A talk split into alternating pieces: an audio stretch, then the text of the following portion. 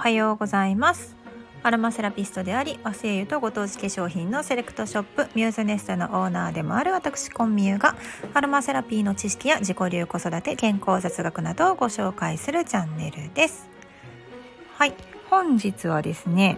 えー、今読書習慣ということを皆さんご存知でしょうか？ねあの読書の秋とも言いますけれども本読んでいこうぜという習慣ですよね。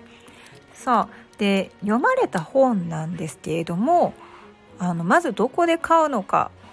っていうのと買うのか借りるのかで読んだ本の記録ってどうされてますか？なんかねあの自分一人の時の読書の記録っていうのはこんな本を読んだみたいな感じで手帳にですね一覧でパンパンパンパン書いていったりとかあとは自分で読んだ内容をですねあのメモアプリですね iPhone のメモアプリの中に、えー、要約を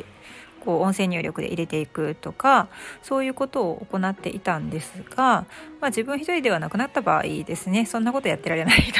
というわけででしかもねあの子供が小学生になるとなんかそれまでこうとにかくまあなんか親が好きそうな絵本を選んで買うなり図書館からですね借りたりとかして大量に借りては、まあ、好きだったら好きで読む嫌いだったらまあちらっと見て終わるみたいなねような感じで読んでいたんですよね。でそこからだんだんだんだんこう好きな傾向が分かってでそれでまた私が判断をして、新しく借りてくるとかこれ好きとか言って聞いてコミュニケーションを取りながら、読む本を決めていってたわけです。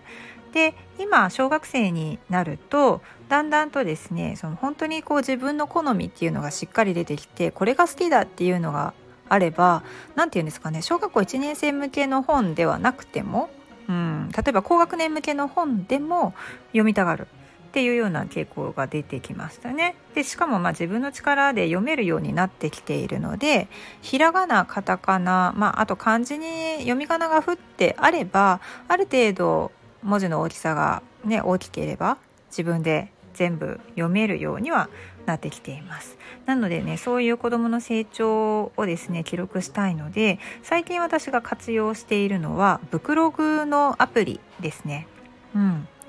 ブクログのアプリは私自分が昔使ってたんですよ。でその時は、えー、村上春樹の作品をですねいっぱい読んでいた時期でであの村上作品ねだんだんだんだん、えーと、何が何の話やったっけみたいな感じになってくるんですよ主人公僕がいつもなんかあの僕っぽいんで 似たようなキャラクターっていうことですね。うん、なのであのでしかもハルキストって世の中に多いのでその感想をこう他の人の感想を覗きたかったっていうので使ってました。今はもうねあのあんまり使っていないのでじゃあ子供のためにもあこれ使えるじゃんっていうのを実はボイシーのワーママハルさんがねおっしゃってたんですよ。そう。あそっか。ブクログって子供の本の記録に使えるんだと思って。でえーと、バーコードをですねスキャンするとすぐ本が登録できるのがすごく楽です。やっぱり。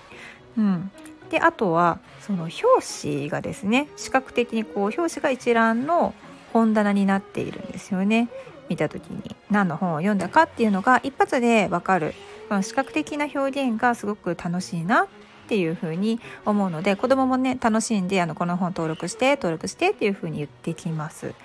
でえー、好きなシリーズが大体決まってくると例えばおすすめの本みたいなことがねあの書いてあるわけですよねだからこうそういう次に読みそうな本を探すのにも役立つっていういろんな情報が紐づいてるので面白いですよね。うん、でその本も例えば、まあ、いろんな人の感想が書かれてるんですよね。例えば小学校1年生向けの本を選ぼうと思っていても例えば幼稚園の子でも楽しく読めましたって書いてあって。小学校4年生の子でもあんまり興味がないようで まあ人それぞれ本当人それぞれだなっていう感じです。だ子供にとってそのやっぱり自分の好みっていうのが一番でこう何年生向けの本とかそういったことって全然関係ないんだなっていうのをすごく実感できて自分の子供がですね例えばすごく赤ちゃんみたいな、ね、赤ちゃんの時に読んでたような本をすごく好きだというふうに言ったとしても、まあ、それがでなんで好きなんだろうなっていうその好きなポイントが絶対どっかにあるはずなんだろうなっていう風にあに広く見えるようになったのでとてもなんか気が楽になりましたね。うんまあ、その代わりになってすごいなんだろう中学生が読みそうな本とかもねあの普通に読んでますから。うんはい、で、えー、自分の方の本の記録は、まあ、どうしているのかっていうことなんですけれども今ってほとんど私はあの自分の本をですね増やすことができません。もう物理的に自分の本をですね紙の本で買って増やしていくともう床抜けるっていうことですね。子供の読む本子供が読みたい本を増やす。でまあ案外そういうのが図書館になかったりする。でアマゾンとかで買う紙の本増える。図鑑が死ぬほど増える。床抜けそうみたいな。幅取るみたいなね。だからうち今壁のほとんど一面近くが、えー、子供の本棚になっています。で自分の本はまあ一方どうなのかっていうとなんかまあ倉庫みたいなね部屋にちょっとこう並んでいますね。それは昔から、えーと、参考資料としている仕事用の、まあ、資料ですね。紙の本で読んだ方が、えー、しおりとか挟んでいてこうスッとこう情報を引き出せるようなもの。です。でそういったものを置いているのとあとは、えーと、仕事関係の雑誌ですね。アロマセラピストだったら例えば、えーと、フレグランスジャーナル社から出ているえアロマトピアとかアロマリサーチ。これ研究論文とかが載っているものなんですけれどもこれは電子版ないので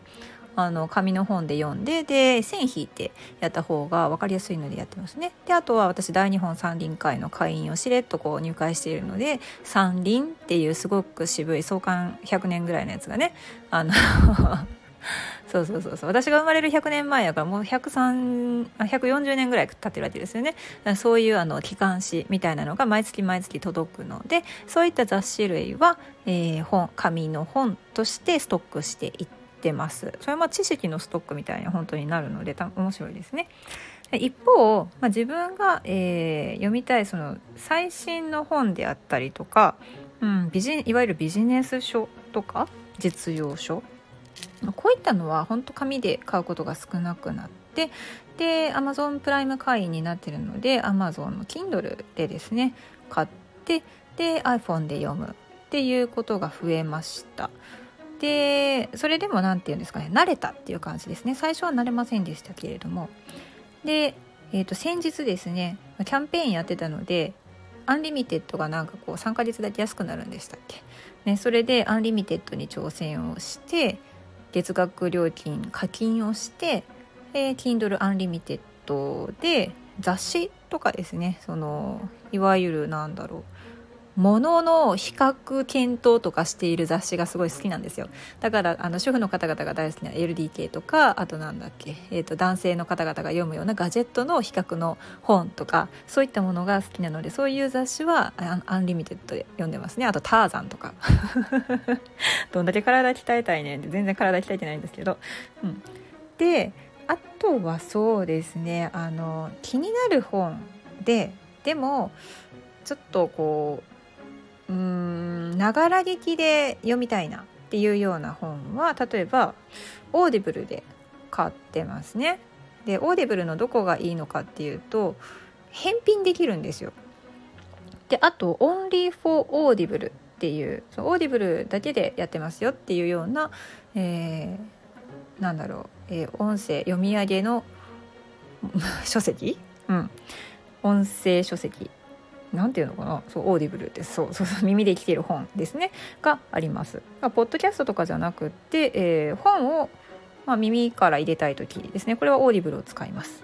で、えー、ともう一つ私が使っているのは楽天工房ですね。楽天工房は本体は全然買わずに、えー、スマホで読んでます。というのも私楽天基本楽天で買い物をしてたまったポイントはえー、漫画に費やしてます。だから楽天工房は基本的にコミックスですね。コミックスを買っています。はい。皆さんはどうされてるでしょうか？ね読書スタイルあるいは読書の記録の方法ということで今回はお話ししましたけれども私はこうしてるよとかあの僕はこういう感じでやってますっていうようなお話いただければまた楽しいかなと思います。では和製油とご当地コスメの専門店ミュースネストのオーナーコンミューがお届けしました。ではでは。